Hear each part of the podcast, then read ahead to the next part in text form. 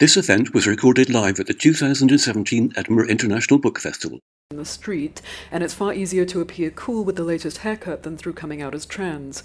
By virtue of being mentally ill and being in therapy for more than half my life, I'm confident that being trans is not a mental illness, and also the fact that if I did somehow hate women and not know it, my therapist would call me up on that one uh, and help me work through it.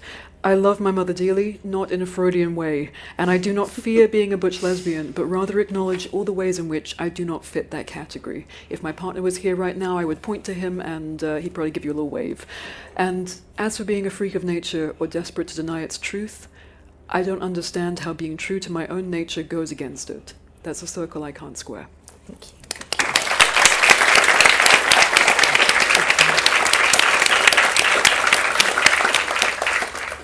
Juno, if you're. Is it my go? It is your go. This bit's called What Gender Did First. With technical or high definition hindsight, it's clear my own struggles with gender started the day I was born into a world he'd already done a real number on.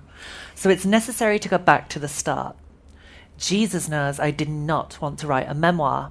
I think you should be over 80 before you are allowed to write a memoir, unless, number one, you are a former Spice Girl, or number two, you have in some way shaped or changed the course of history or society like the Spice Girls.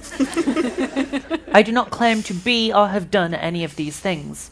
For me, slap bang in the middle of my gender transition, transitioning is actually incredibly tedious. In fact, I'd give just about anything to have a day off, to be honest.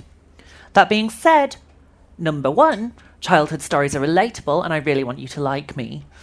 Number two, gender is a total paedophile. Gender fucks kids. I was fucked by gender as a kid. You were fucked by gender, and it happened when you were a kid. Therefore, grudgingly, I accept we might need to explore my childhood in order to understand how I became the most beautiful transsexual in Hove. or something. When I was little, every night I would lie in bed and make a deal with God. If I'm good, tomorrow can I be a girl? Gender slept at the foot of my bed, curled up in a ball like a contented cat. It was a vivid goal, each morning I would reach up to see if there was a thick chestnut Tiffani-Amber Thiessen hair spilling across the pillow, only to be bitterly disappointed. I didn't get it. I'd been good. Mostly. As a small child, I was the architect of an elaborate inner fantasy world. In this parallel universe, I'd have been born Katie Rebecca Dawson. That is the name I'd have been given if I'd been born biologically female. I did not like this name. I do not like this name, which is why I'm now called Juno. Kate, if I'd have been forced, would have had long blonde hair and dark eyebrows. I don't know who I based her on physically, but there's something about blondes, isn't there? We treat them a bit differently. Just ask little girls which they prefer, Anna or Elsa. It's possible Kate was somewhat modelled on the cartoon character Tara from Attack of the Killer Tomatoes. Kate, in the dream, was never a little girl. Weirdly, even as a child, I was never into childish things. I grew up on Neighbours and Round the Twist and Byker Grove. Children were crap, but teenagers were cool, and I wanted to be one. Kate Dawson was born aged 14. I didn't think living a vivid alternate life was especially unusual. I thought everybody longed to be somebody else. But I'm getting way ahead of myself. Let's start at the very, very beginning, before I was even born. You might suspect that I'm hiding, shielding, or protecting some aspects of my childhood. That would be because I am hiding, shielding, and protecting parts of my childhood. Since the 90s and the success of both reality television and misery memoirs, we as consumers have come to expect limitless access into each other's lives. If I'm standing here telling my story for money, I should be ready, willing, and able to drag a knife across my belly and spill the entirety of my guts with a smile on my face, because this is how we get people to like us. We share things. A while back, I had a meeting with some TV producers who were interested in my journey trademark. While most had honourable intentions, and one was very much on the same page as me in terms of my gender destruction quest, the general consensus was that we needed an angle. Very quickly, little needling fingers were prying into my childhood. Was I sad? Did I try to commit suicide? Was I abused? What, my, what, my, what were my parents like? It felt like eels writhing around in oil, and I came away from these meetings feeling decidedly grubby. Into every woman's life, I suppose, comes the moment where she must answer the question how much of your soul are you prepared to sell to become rich and famous? You can be one or the other or both, but neither without a degree of sacrifice. Would I exploit my mother for an hour of droopy, emotionally manipulative television where Holly Willoughby or somebody asks, Do you feel like James has died? Have you mourned James? We won't be doing that. And I won't be doing it in this book either. It's not a misery memoir because I'm not miserable. I was not a miserable child. If you are in some way disappointed that my mother didn't try to burn me with cigarettes or sell me to a pimp for crack, I'd politely suggest you indulge in a spot of therapy. Thank you.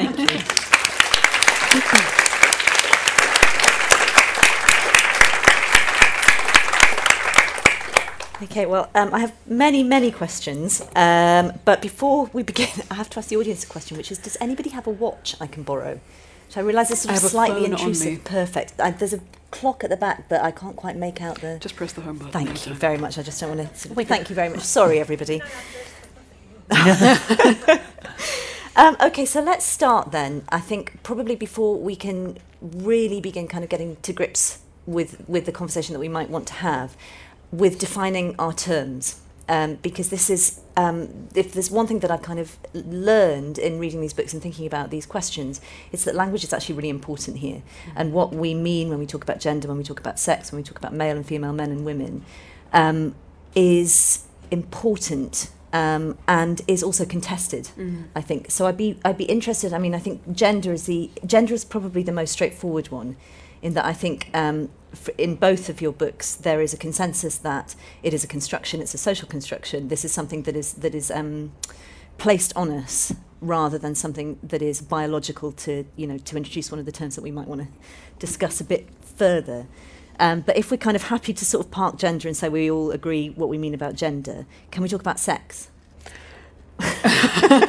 Well, we can try, but we haven't got much time, and that is one of the crucial problems. Is when we when we try to talk about what sex is, that seems like something that should be really easy, right? Because we get taught that it's really really easy. That we have sex hormones. We get divided as testosterone and estrogen, and we have sex chromosomes XX and XY, and we have male and female.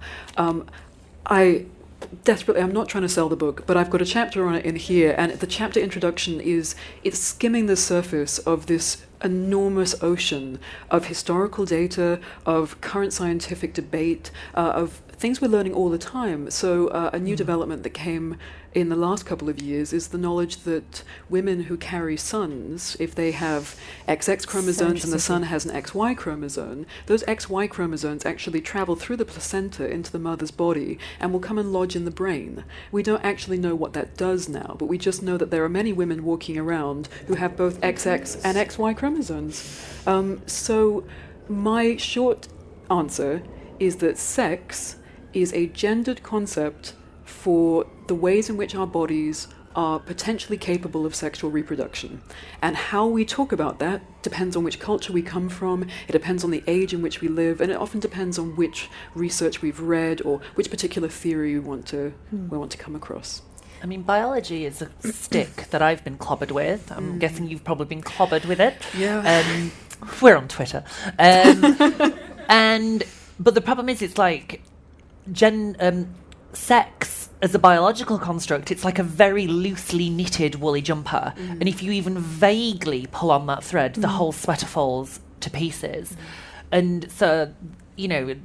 You know the whole "it's Adam and Eve" kind of crew. You know, as soon as you kind of say, "But, but what about intersex people?" Mm. or "What about people with chromosomal disorders or people who, you know, women who are carrying a lot of testosterone. I mean, I'm not going to name names, but there, there is a quite a high profile woman who just in a random blood test that the doctor was quite taken aback. They're like, mm. you have more testosterone in your body than like a six foot three bodybuilder mm. on steroids. You know, this is I don't understand how you were able to give birth to children. You have such a mm-hmm. huge amount of testosterone in your system, and so th- as soon as you even interrogate the idea of XX and XY. There's huge differences out there, and I think you know when people come at you with biological determinism, mm. it's it mm. really is a last resort because it's such thin ice. Mm. You know, I don't know if you've watched that leaked episode of Game of Thrones yet, but it's that. it's that. You're going to go through the ice.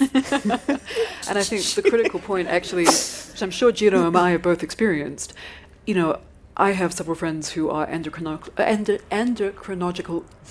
Do you say that, not oh me? Lord, I, that word, that yeah, hormonal uh, biologists and and several biologists specializing in the science of sex. And I got them to read through this, and they said, yeah, it's okay, but you've left out a lot of the really, you know, there's so much more you could have said, and yet you have someone on Twitter who has never studied science comes at you going, yeah, well, biologically you're wrong, and you think, oh god, you know, this is just.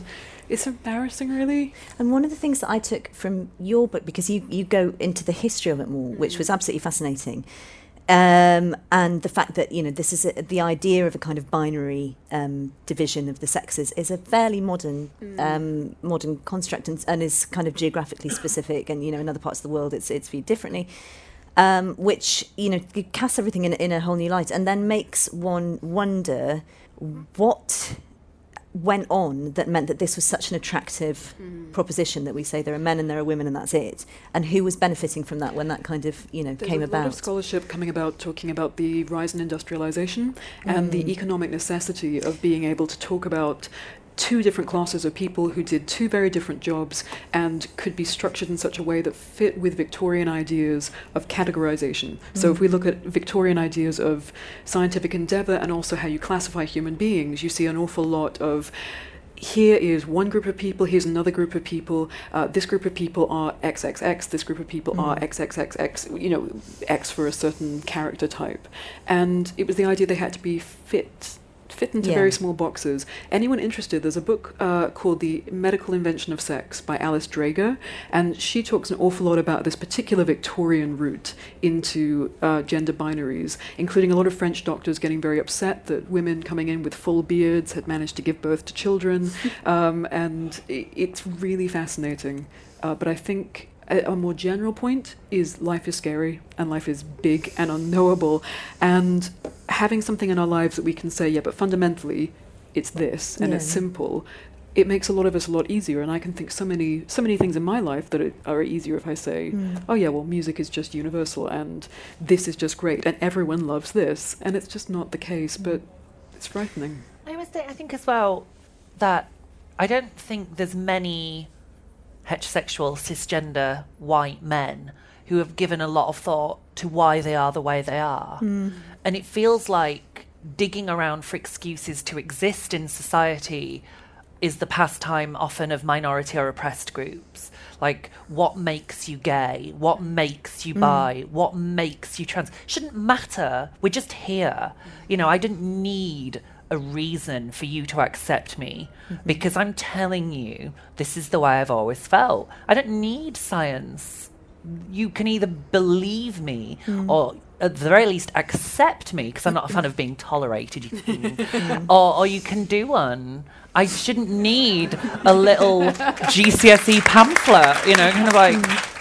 Like, like A level biology. Do you know is transgender? Which of the following describes why she exists? Just- she's mad. She hates her mum. She hates women. You know, it's just kind of like Yeah. none of the above. So it's yeah. I just I'm just not into it, and I must admit. Since finishing the gender games, you should definitely buy it. It's brilliant. But since since having finished the gender games, I've sort of realised you shouldn't have done that because actually you've kind of, in a way, you've tried to justify yourself in a way that mm. actually no, again, straight cisgender person has ever really had to do that. You know, Jeremy Clarkson's book of Why I Am the Way I Am. He's ju- he's just allowed to talk about the things he's good Yeah. at, which is being a dick. I, as a trans woman, have to talk about being trans. Mm. Whereas actually, what I'm good at is metallic fashions. Apparently, that's what I'm good at today. So, but I'm very proud of the gender games. But I, yeah, in in some strangely, my inner thinking has slightly changed, and I must admit, I've slightly. You'll note that I haven't had a Twitter spat for about six months now, and feel so much better for it because I'm just not getting into it anymore.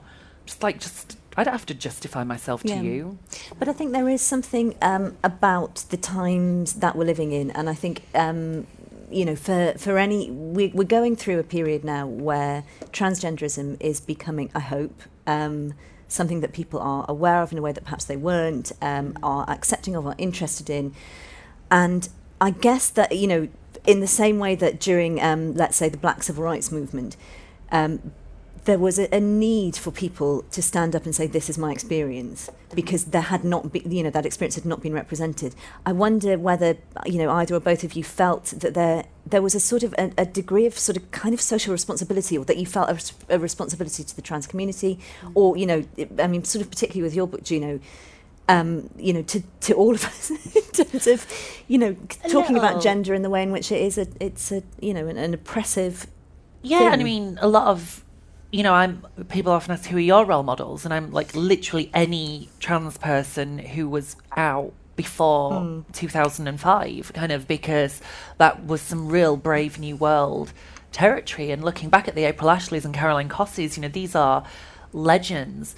Um, and again, as detailed in the book, I grew up in West Yorkshire in a very small mill town. Um, that makes my life sound so like from the Victorian. well, they was, we had colour TV, it was fine, but um, but um, on the colour TV, I wasn't seeing trans people, and you know, I was just asked by Radio Four for the it's obviously however many years, how many is it since 50, 50. years since the partial decriminalisation of male homosexuality in the UK and Wales, uh, in England and Wales, and so they've had us all in. We've all been wheeled out to talk about our queer icons. Um, I was actually in reception with Scottee and Jack Monroe, and they were like, nice. "I wonder if he'll be here this time next year." No. Um, and they said, "Right, we want you to come on and talk about your trans role model." And I was like, "Right, okay, which sort of like which ancient Greek poet shall I talk about?" And then I was like, "Actually, I've changed my mind. Can I do Nadia from Big Brother? Um, to keep it lowbrow, because actually." Seeing Nadia or Andrea Pejic, the model, or you know the cast of my transsexual summer on channel 4 was so critical for me in understanding that transgender people are real. They live in places like you. They look like you. They sound like you. They behave like you because you are one of them as well. It enabled me to recognize myself. And those people had kind of put themselves out there in a media in particular which was a freak show and it treated them like freaks. And so I was like, well, if they were able to do that 10 years ago, and if Nadia and Andrea were prepared to do that 10 years ago, then you should you should do it too. And there was a choice when I so I started my position about four and a half years ago. There was a choice where I did consider Greta Garboing it and having a couple of years off and then coming back and mm. doing an Annie Leibovitz photo shoot on Vanity Fair. But um, that's what we do now, isn't it? Um, but um, then I thought, and my, actually, strangely, my lovely publisher were quite behind that. They were like, if you need to take some time out, mm. we'll shelve your next book. You're cool. But then I'd just done a book called This Book Is Gay in 2012. And, you know, I get an email every single day about that book from some 12 year old in Colombia the other day. I didn't even know you could buy that book in Colombia. And it was kind of like, thank you so much. You helped me mm. to tell my parents I was a lesbian. And I was kind of like, I would be doing people like that a huge disservice if I then went and did my transition in a Swiss villa. And, and sort of came back and made it look like a makeover because it's mm. not a hmm. makeover. It's something that affects every element of your life. And so I kind of felt, I didn't feel obliged to the media or to my family, but weirdly, I did kind of feel indebted to my my teenage readers, yeah. the ones from my YA career. Mm. And CN, what about you? Absolutely what Juno said. I mean, it's if you are involved in the public eye at all as a as a trans person, and I've been when I was a teenager, I set up um, the first nationwide group for young LGBT people in the UK. Um, but did a lot of activism, but didn't really have much of a support group myself, mm. uh, and didn't have many resources to go by. I mean, I was really lucky that my parents were, were open minded and they allowed me to order book through the library and, and to try and find out more. But I would have killed for some better information. And the kids who wrote to me then and then continue to write to me over the years, and the parents that write are just calling out for something mm. that they can hold on to. And then when you start broadening that, it becomes teachers. I'm sure you have teachers writing mm. to you. Um, you have employers. I, I do some work with companies on how to sort of support their, their trans employees. And the questions that come through and this idea of like, but how can we find it? How can we find it? And I think I always thought that I would write a book about gender that was fairly academic and, and fairly sort of small and probably have one of those terrible academic titles, you know, academic pun colon academic pun explained. Um, but uh, but you know, Laura, my agent, um, sort of said, well, let's let's pitch something a bit more, that, you know, something you could read on the train and then actually use what you've learnt in a practical sense. And luckily, Virago went, yeah, let's do that, and it it feels really good to be of use. Like you think of the times when you were a kid and you just would have killed to have someone out there going, "It's okay, you're going to be okay." National service, isn't it? Like you've almost got to do your do your time to hopefully make things better down the line. You're paying it. hope. You're paying it backwards and you're paying it forwards. And it does actually, what you were saying there about, um, you know, presenting children with alternatives and with role models. Um, this sort of slightly leads on to my next question, which is that um, although we are happily now in um, in a world where um, transgenderism is much more visible and and um, much more acceptable, um, without wanting to, you know, use a word that feels quite uncomfortable. Um, it also feels to me, and particularly as a parent of young kids, mm. that there has never been a time when things have been more divided in terms of toy shops and clothes and all the rest of it. And the, mm. you know, and I, I feel this is a terrible thing to say, but I kind of feel lucky that I have two boys because at least I can buy them the rainbow of colours when it comes to mm. clothes rather than just pink. Pink. And that feels like you know, when I was growing up myself in the 1980s, there was a bit of that, but nothing like to the extent that it is present now. So it's it's interesting to me that these two things appear to be happening in tandem, and I wondered what you thought about that. Um, I mean, I, I wouldn't say, I don't believe that they, sorry, is that still working? Can you hear me? Yeah. Um, I, in terms of the rise in visibility, I think what we're looking at there is the, the fruits of a hundred and, hundred and, we're really going from the first instance of the first trans group in, in the Western world, sort of the fruits of 120 years worth of Mm. activism. Uh, we saw an incredible flowering of that before the rise of the Nazi Party in Germany, uh, and actually a, about. uh, uh, sort of really quite.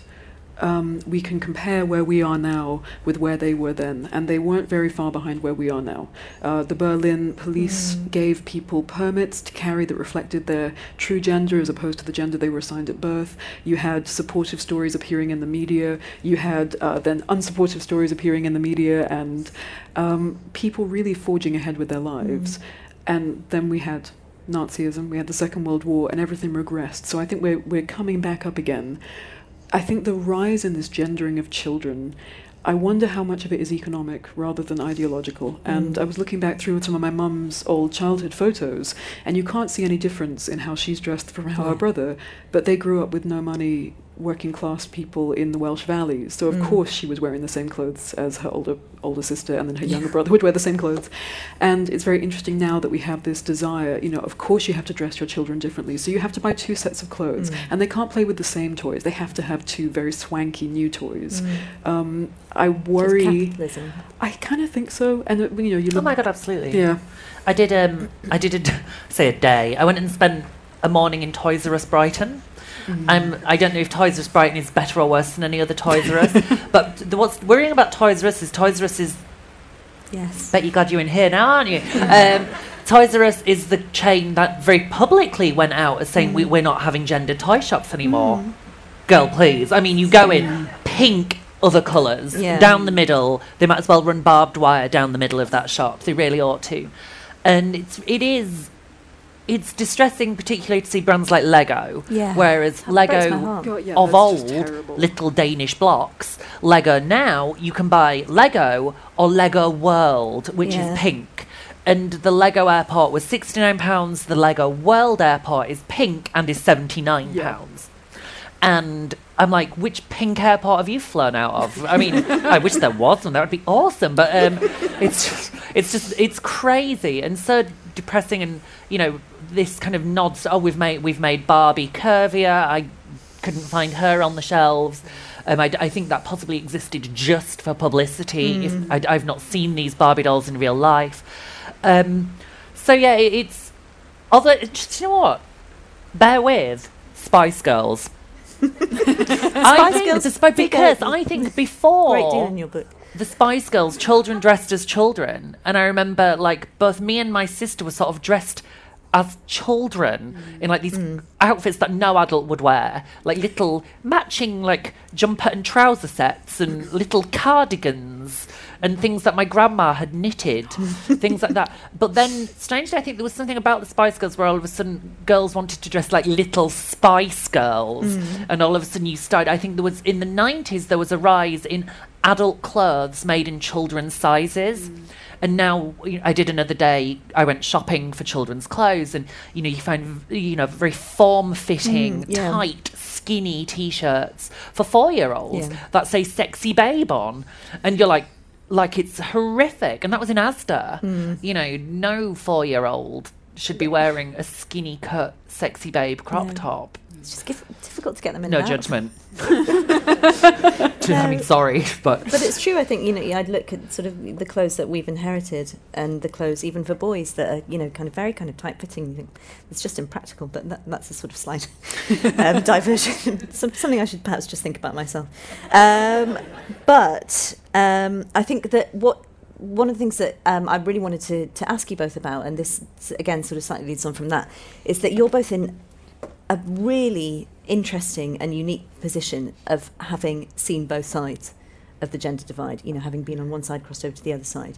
Um, and I would be really interested to hear from you because, you know, having, you know, I've, I've been a woman all my life, um, so I've only seen it, you know, from that direction. And I, you know, sort of speaking personally, you know, I went through a very tomboy phase when I was a kid. I wanted to be George from, you know, Famous Five, etc., etc. But I still have basically identified as a woman.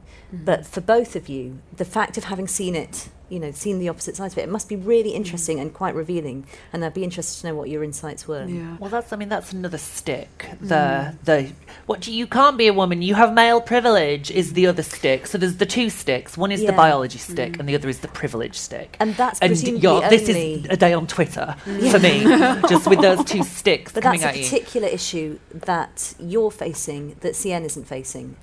Uh, yeah, Is I that mean, fair? It, there, there are, it's interesting. I think you know, I'm a genderqueer person, and if you don't know that term, genderqueer is someone who is queering gender. Does what it says in the tin, um, and so someone that might not describe themselves as a man or a woman, but sort of says, "Oh, I mix it together," or "I Mm. move away from it." People have so many different definitions, and for me, what was so interesting is because I came out young. I have never really been gendered as a man or a woman. I've been gendered as a failure. And Rae Spoon talks about this a lot. Ivan hmm. Coyote talks about this a lot. So you get hit with the stick of not doing it right. And so, you know, you go out in the street and like say, you know, yesterday was fine. Yesterday was really nice. I did get called ma'am, then I got called sir, then I called ma'am, then sir. But that's you know that's pretty usual. I'm pretty okay with that. Um, but then you go out and you get called dyke, and then you get called faggot, and then you get called freak and pervert, and you get spat on, and you get groped, and you get sort of told straight to your face that you shouldn't exist and that you're just not right. So going into a job interview and just being laughed at. Or like I'm, I put in the book, I went. I'm an opera singer, and I did a masterclass. And the very famous singer who was holding the masterclass, I stood up to sing, and she looked at me. And She went, "What is this?"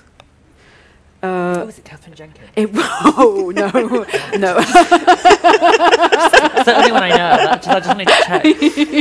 I have some dish on her, but Okay. later. Um, but so I think what what you get used to is the fact that. Um, I've, I've talked about in the book, we had this idea in history of a gender hierarchy, and you could be up the top of the ladder or you could be down the bottom of the ladder. So, manly, manly men, top of the ladder, you know, rrr. uh, women t- down the ladder, women not so good as men. People who couldn't do either, further down the ladder, because then you're exposing the whole thing as, as Yeah. being, you know, not quite sufficient. And also just the level at which, you know, you talk so much in your book that gender is there sort of saying, everyone, you're not doing it right. Buy more products, be more insecure, you know, thinner, be taller, yeah. exactly. You're just not good enough as you are. Um, and I think that's the insight it's probably given me is mm. being told by so many people you're not good enough makes you start to see all the ways in which so many people are told they're not good enough. Mm. And that sense of compassion that we could all be so much kinder to each other and mm. just be who we are and you know whatever I'm not saying everyone should be genderqueer that would be ridiculous that would be as cruel as someone saying to me you have to be a man or a woman but it's that sensation that maybe we could just sit with who we are and not judge each other hmm. or ourselves I think, I mean, I, I've had a lot of people tell me the reason you can never be a woman is because you'll never know what it's like to be a woman because I reaped the rewards of white male privilege, which I which is a thing. And there, and, I'm- and I'm full disclosure. There, there have been, I think, a handful of key moments where I was very aware of white male privilege, particularly when I entered the workplace. Um, in a strange way, becoming a male primary school teacher, it was almost a you know, I was almost rushed through. It was almost affirmative action. Yeah, kind of, they needed more male primary school teachers, and at the time, I looked like one. But the thing with, again, I'm not going to speak on behalf of the trans community, which is something that I don't think any person can do. Um, I feel, you know, I was aware that I should have been a girl from the age of about three or four. Mm-hmm. So straight away, I was sort of moving through life, swimming against a current. Really, you know, those efforts to send me to Cub Scouts, to get me to play football, taking me to see mm-hmm. Bradford City. I was like this. Like I was like that little cat, you know, in Pepe Le Pew, that he thinks it's a skunk because it's got the pe- I was like that cat, constantly trying to get away from masculinity, kind of like repelling it like oil on water, kind of like, and it- just wasn't the one. And so I was, I never really embraced anything masculine. And like CN says, I was widely derided for it. People were like, "What? It, what is this? You know, kind of why is it so girly? And why do you speak like that? And why are you mm. dressed like? Why are you playing with that? You know, why are you? Why are all your friends girls? You mm. know, and and so I think this this idea that you know up until four years ago I was running Manco for men, it's it's it's ri- ridiculous because I've never never particularly engaged with men or masculinity or maleness. However, and I, again, I'm quite happy to discuss this. There were times where I was able to infiltrate that. Mm. So, you know, that there were experiences, not positive ones, but experiences of male PE. So I was able to experience the rituals of masculinity very close hand. Mm. You know, I was able to see and be horrified by a lot of what I was seeing in those male only spaces, seeing some of the misogyny, seeing what men do when there's no women around. And yeah, and some of it's horrible and some of it's scary. I, I don't know if it, it give, uh, it's not a unique perspective, but it was one of the reasons why I wanted to write the book. It was it's a persp- it's a perspective. Oh my god, that went really Hannah from Girls, didn't it? I don't know if I'm the voice of my generation, but I'm a voice of a generation. Um, I'm I'm keen to make sure that everybody in the audience who has a question has a chance to ask a question. But um, I just wanted to um, ask one more question um, before I open it up to the audience, which is: Do you think um, we're on our way? Does do we do you feel like we're in a good place now and that there is the potential to move forward, or do you feel that there are you know I mean obviously there are still many many battles to be fought, but does it feel do you feel hopeful for the future? I think it depends on the day. I think the backlash we're currently experiencing is really frightening. Well, you both yeah, I mean, Uh, both books were published before Donald Trump, for example. Yeah, so I'm just doing the American rewrites uh, for my book, and you know how how on Mm. earth the the level of hatred that that is unleashed, and and that bubbling, boiling torment of. I would like to be hopeful, and some days I am hopeful. What I am hopeful about is how hard people are working. That that gives me constant hope. The way that people are refusing to be cowed by this and continue to stand up for just fundamental human rights. It's as simple as that. Do you believe that people are equal? And will you stand up for other people who aren't like you because you recognize that we're all human beings? Um, it frightens me to see a level to which some people are now going, Mm, but do we have to let Nazis have a voice? And you're thinking, I'm pretty clear with drawing a line on no Nazis, you know. So I, you know, it's it's kind of that shouldn't get a round of applause. I mean, this is Yeah. terrifying, Really right? Yeah. Yeah. Um, the you idea that we're having to have these conversations. Exactly. Again. You know, you think our grandparents, you know, fought and died for that, and Mm. It's um, generational memory, though. it is. It's so I'm I'm hopeful in people, Mm. and I hope that with our combined strength that we can push through and make better on all these incredible advances we've had because they are Mm. incredible and I would hate to see them thrown away because we were unable to to bring our shared strength Mm. against hatred. Julian. I think yeah. I mean, it, it's a backlash, and it's one that is, it feels like quite a Western one. In that, particularly both in America and in Europe, we've had maybe 20, 25 years of sort of social growth for, for all of the LGBT community, and in some ways, people of color. Although I'm not going to speak on behalf of people of color. Come and see me in Reniero Lodge there tomorrow. Um, we'll be right here.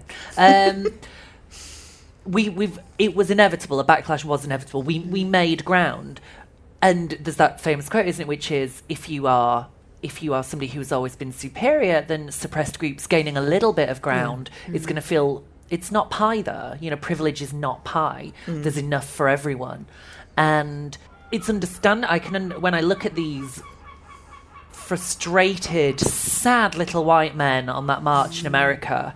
I see the logic. I see mm. that if you spent enough time watching Milo Yiannopoulos YouTube videos, you would start to indoctrinate yourself, and it mm. feels really cult-like. Yeah. This kind of like these people are coming for what's yours, mm. and of course we're not. We don't Yeah. want what's theirs. There's enough for everyone, um, and so I'm not surprised there's a backlash. It's scary. Hmm. But then I'm looking around at this room of people in hmm. Edinburgh who've come to see two trans people talk to try and maybe better understand us. Hmm. And that's a great thing because we're going to need people who will stand alongside us in the same way that I am so happy to stand with my friends of colour and my disabled friends, you know, people who we're, we're going to need to back each other up, I think. Because, like CN said, we've seen this before in Berlin, you know, a period of liberalism followed by a period of fascism. And all these rights that we have my right to healthcare, my right to hormones that could go tomorrow, mm. like it has done in America. Mm. You know, so I don't take anything for granted, nothing, because these rights were not gifts. Mm. And you know, when I saw a lot of my white cisgender friends kai-kaiing down with Theresa May at Downing Street, I was like, "What the fuck are you doing?" Kind of. She's just let the DUP in. They're not your friends. What are you doing? So it's kind of like, yeah, it's it's, but it's Pandora's box, and the last thing in Pandora's box was hope. I don't think we're going away now. I think mm. we've reached a saturation with trans awareness. And I think we will be referred to as the post Caitlyn generation. oh, God. I mean, she's a terrible, terrible role model. But the one thing there, Caitlyn Jenner she? did is there is there are very few people in the Western world now who don't know what a transgender mm. person is. Mm. You know, she's she's brought us little else, but she was one of possibly is the most famous trans person there has ever been. And that's it now. The cat is out the bag. I don't think we'll go back in it, but now it's about the way the world has to adapt to us being here, and it will take some time. Yeah. Okay. Um, thank you so much, both of you. Um, I'd now like to open up to the audience. I think we've got a roving mic. So if you want to um, stick your hands in the air and we'll get as many questions as we can. Okay, so there's somebody in the middle there. To, to Juno, would you say that you were depressed during your childhood and also did your hormone therapy make you depressed? I ask because I have a, a granddaughter who is transitioning at the moment. Um, the short answer there is no and no. I consider myself really phenomenally lucky that while I have had mental health issues, you know, it was I was a, it took me a good twenty years to figure out that's what a panic attack is. Um, um, and so I had a brief. spell- It's in the book. I had about a year on SSRIs to sort out my anxiety, which was all very quite London centric actually. As soon as I left London, I tell you what, my anxiety chilled out. London is just stressful, yeah. Um, because you spend half your time in an underground tunnel. Um, it's, it's, it's just not good for you. But um, no, so strangely, I've never had a depressive episode. Um, a lot of, you know, my anxiety kind of kicked in when I was around 12 and then very much resurfaced at the start of my transition. There was this period where I did have to question if transitioning was going to be a very destructive thing and if it was going to ruin my relationships with my family, with my friends. Would I survive it? And so there was that was a real flashpoint. And I think actually the year I was on anti-anxiety medication was the year that actually I felt calm enough to make a start. Um, I was warned pre hormones. I was warned, oh, it's going to be crazy. You're going to be like a sitcom character. You're going to burst into tears and slap people. And literally none of that happened. Um, what it has done is it's made me much more emotionally aware. I think pre hormones, I would have a general low level seething. And I would sort of stomp around and just be in a bad mood the whole time. And people would be like, What is wrong with you? And I'd be like, I don't know, I'm tired. And then since going on, since starting my hormone therapy about a year and a half ago, it was kind of like, What's wrong with you? And I was like, I'm upset because you promised me we were going to go see that film together and hmm. you went to see it without me. And that's quite hurtful because I feel quite excluded. and my friends are like, and it is it's it, it's quite markedly different um, i feel a lot more chill actually but then i'm me for the first time in Yeah. 32 years so it maybe isn't a big really surprise yeah. that i would feel slightly more at peace but then everybody reacts to hormones differently Mm. it's a completely unique experience and it's not for everyone i know many many trans people who don't bother with hormones at all Okay, anyone else with a question? Yes, down at the front here. Um, oh, great talk. Uh, really enjoyed that. Um, inspirational. Um, I do want to make one comment on the last question that um, I went through the worst depressive episode of my life right before transitioning. And I think there's a very strong correlation, if not causation, in that the fact of me having taken control of my life in that way by transitioning, or whatever your, was it granddaughter, has to do, um, was a huge help. And I have not had a depressive episode since. So I just think supporting your granddaughter in whatever she feels she needs to do in her life um, is the best way to help her get over her depression thank you can do. Um, and I is that yeah. Um, and I wanted to ask CN um, as a non-binary person, or do you identify as non-binary? well, I don't. I don't use that term just because. Oh, I say just because. I, I have a long article on my blog. I, I don't use it because I've seen people use binary and non-binary as a way of making another, Another binary. binary. And um, but if people want to use that, then that's great. That that makes total Yeah. sense for them. So I'm not anti. It's just not my favorite way of describing Yeah. me. So, as Yeah. a gender queer person, Mhm. have you had to deal with, because this is something I've experienced, this sort of, I mean, just sort of being called not trans enough? Yes. Oh yeah. I, it I was- know trans people who are foul about genderqueer and non-binary Yeah. people, and I'm so not there for that. And it's just it, again, it's ridiculous because this is just not. I, I feel for people who have had to uh, a little bit of background. So in order to get treatment uh, on the NHS or you know previously treatment in America, with sort of very small numbers of doctors were providing medical care, you usually had to prove so many different things. Uh, one of the things you had to prove in the early instance was whether the male doctor found you fuckable enough. I'm not even kidding. If women, uh, trans women, were deemed too tall, too heavy, too thin, or not pretty enough, they weren't allowed care. Uh, trans men, if they were too short, were not allowed que- care. Genderqueer people were thought just to be mad. So, you know, we just had to lie or get underground hormones. Uh, Leslie Feinberg, in their novel Stone Butch Blues, talks about what it was like having to get your hormones and your surgery on the black market. It's really scary and it's a really good uh, read. Um, and then I think a lot of the people who did manage to get past those goalposts often had to internalize a lot of them and then turned around to people within their own communities and went, Well, I'm a real transsexual and you're all making it up effectively. Um, and I really feel for them, but I think it's a heartbreaking thing to do to your own community. Um, looking at sort of numbers, I think Ruth Pearce, who's an amazing researcher, leading trans researcher in the UK, um, has found that about a third of the trans community is genderqueer, non-binary, agender, gender fluid, so different words and different ways of being outside of a gender binary, and that many people who are trans men and trans women might also feel that they're challenging a gender binary in different ways. So there aren't these clear lines. Um, some trans people have been amazing. I was so lucky that when I came sort of into the London trans community, uh, absolute legend, Roz Kaveney, who's a poet and an activist, she took me under her wing and she was my fairy godmother and she was heavenly. And, you know, she's a trans woman and she has never once made me feel less than. Um, the real problem I had was cis people. So I said I came out very young, but I didn't meet any trans people to be friends with uh, until my mid 20s. So after I'd had surgery and after I'd done a whole bunch of activism. Because every time I went to an LGBT group, there were no T people there, and there were just LG people telling me that I was mad and stupid and bad, uh, and that no one would love me, and that I was selfish if I had surgery, and also a coward. So. I think the trans enough narrative is out there. I'm really glad to see the number of trans women and trans men standing up for us as well. So it, it's there, but I think it's not as bad as it used to be. Definitely not as bad as it used to be.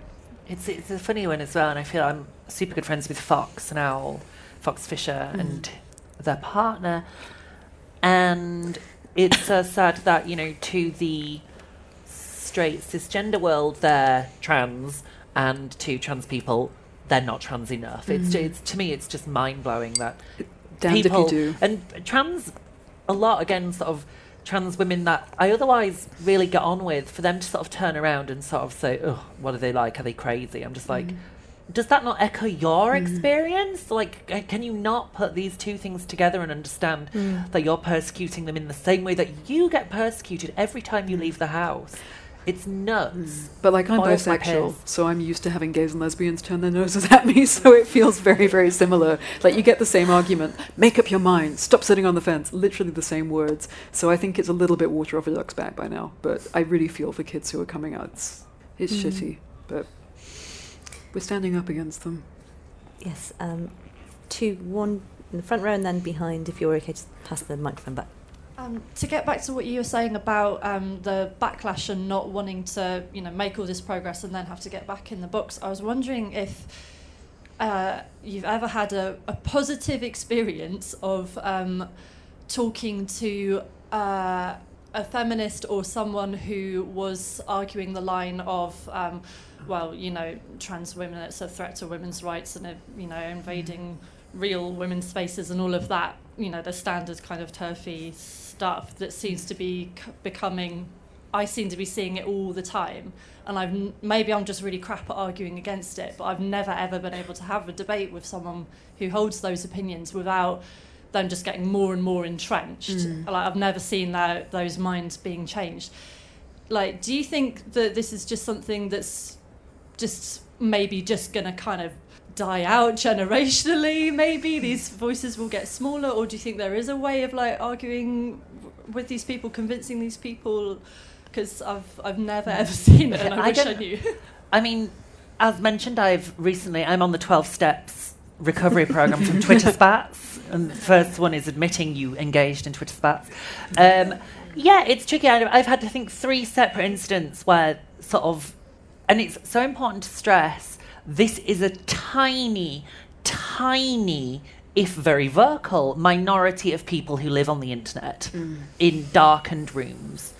And I tell you what, as soon as you turn Twitter off, they mm. go away. Mm. These, I mean, it's worrying. There's a couple of high profile ones working in the media, and we know who they are, and I'm certainly not going to draw attention to them. Yeah. Worrying. But I don't think we can change their minds. I think possibly, oddly, when sometimes when you meet them, they're quite nice to your face. Again, not naming names, but I ran into I ran into someone at a mutual friend's book launch, and she could not have been much nicer. And it's a bit like again when we think we've seen a lot of this with the events in Charlottesville last mm. week. There's not all that many racist people who will happily admit to being racist, mm. and I think a lot of those women think they're not transphobic, and they think they're not bigots. They just think they have the answer, and this is the mm. answer, and it's about biology, and it's about women's shelters, and this is right, and everybody else is mad, and I have the truth. And the problem with that kind of quite dogmatic thinking is that it's really hard to convince people of dogma. But then one of the things I've realised from writing my column for Glamour, which is, I mean, that magazine, it shifts upward of 80,000 copies a month. Um, it's read online on top of the print sales as well. Um, it, the readership of Glamour magazine, it's largely women aged 20 to 40. It's being read in Derby and Rhyl and Abergavenny. Nothing against and- Abergavenny and and Rhyl. all these places. It's being very widely read in suburbs, in cities, wherever there's a newsagent, there is Glamour magazine. And I've realised that actually most people, because this is the problem, these people on the internet will say, This is the way that most mm. women feel. Mm, mm. And I am just brave enough to say it. It's what everybody else is thinking. And, well, well what does that remind us of as well? Again, Charlottesville. And, um, and then actually, but the letters and tweets and things I get from the readers of Glamour magazine is, oh yeah, good on you. oh yeah, um, yeah, it sounds really good. Yeah, I really love your column, but um, I've got to pick my kids up. Yeah. Um, yeah, yeah, yeah, good. I, I like shoes. and you realise that most women just couldn't give two shits because they left the oven on and they left the house and they have got to get home because if they don't turn the oven off, the house is going to burn down. People have just got bigger things to worry about. And these quite transphobic people who have really got an axe to grind, mm. they're really grinding it loudly. But most people oh, don't even have the axe. Mm. They're not even, certainly not one to grind. They're just so busy going about their lives. And I think all I can do is, again, not enter into those arguments, but is to just live. Hmm. Just do it. Just be hmm. out there with all these women who are similarly worried about the fact did I leave the hair straighteners on? Because actually, that's what, as women, I think that's what women are thinking. Actually, I don't think it's, you know, oh my God, I would have just got so much done today if I wasn't worried about changing rooms. Just- I'm being evicted because I haven't campaigned enough against trans women. You know, I just think it's, again, it's, again, if you spend enough time watching Milo Yiannopoulos, that's what will happen. And if you spend enough time getting into fights on Twitter, you will convince yourself this is what all women are thinking. Mm. And since disengaging from that kind of discourse, and I know some of my friends, I'm friends with a, a trans writer and activist called Shon Faye. Shon mm. spends half her life getting into these Twitter, and I'm just like, here's a tip go walk children in nature. Mm-hmm. Turn Twitter off, round up your friends, go for a picnic. And you start to see life very differently. I think we've probably got time for one really quick question. It's quite a big question, so hopefully it's not. Sorry. I was just really interested to know what you think about um, um, trans being sort of lumped together with the whole LGBTQI grouping. I mean, I remember a time when I used to help run a, the, the lesbian and gay group at my student union, and there was a whole argument about whether we you know, would add the B to that. And um, I, just, I know Stonewall not so long ago had the same thing about whether trans was going to come under that umbrella. So I just wonder what you think about if you think it's a positive thing to be included. It's too big of a question. I can tell. I'm so glad you asked because I have a whole chapter about it. So thank you. You gave me a chance to say. Um, basic point is the majority of trans people identify as queer in some way. So we can't like literally depending on what kind of research you're looking at you're looking at about two-thirds to three-quarters of trans people are not straight. Uh, so if we're talking about lgb issues we're talking about trans people. If we're talking about trans people we're talking about lgb issues. So that's the really simple answer. I think the the slightly less simple answer but still kind of simple the same people hate us you know if I'm getting smacked in the face in the street, the person isn't necessarily going, "Excuse me, are you uh, are you genderqueer?" I couldn't tell whether you were, you know. They just self they yell faggot or they yell dyke or they yell pervert and tranny or freak. They don't care. They just hate us. So can we not join forces against that, please? That's another Shon story from a couple of weeks ago. Shon put on Facebook that a car had slowed alongside her and rolled down the window and screamed faggot. And her response was, You misgendered me, I'm trans. and I was like, Exactly. So it's kind of, you know, It's terrible, yeah. You know, at one point, I, I remember someone yelled faggot, and I was like, well, at least it wasn't as misgendery as dyke. got to take it where you Yeah. can get it, you know? Okay, yeah. and that exa- note- exactly what Ian said, I agree entirely, yes. Yeah.